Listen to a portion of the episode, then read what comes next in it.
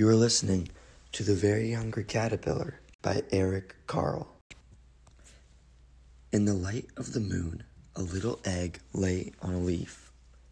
One Sunday morning, the warm sun came up and pop.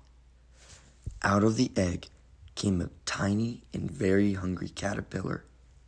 He started to look for some food. I'm so hungry. On Monday, he ate through one apple, but he was still hungry. On Tuesday, he ate through two pears, but he was still hungry. On Wednesday, he ate through three plums, but he was still hungry.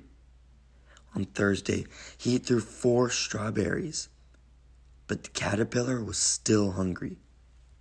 On Friday, he through five oranges, but he was still hungry.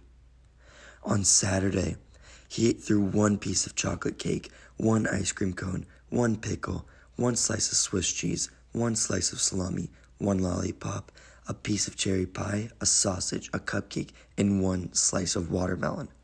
That night, he had a stomach ache.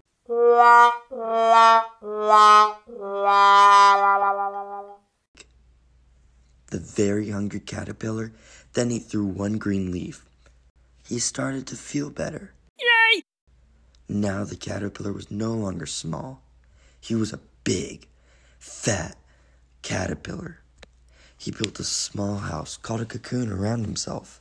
He stayed inside for more than two weeks. Then he nibbled a small hole in the cocoon, pushed his way out, and. A beautiful butterfly. This has been read to you by Leo Connell. For more, you can listen at WHJE.com or on 91.3 WHJE.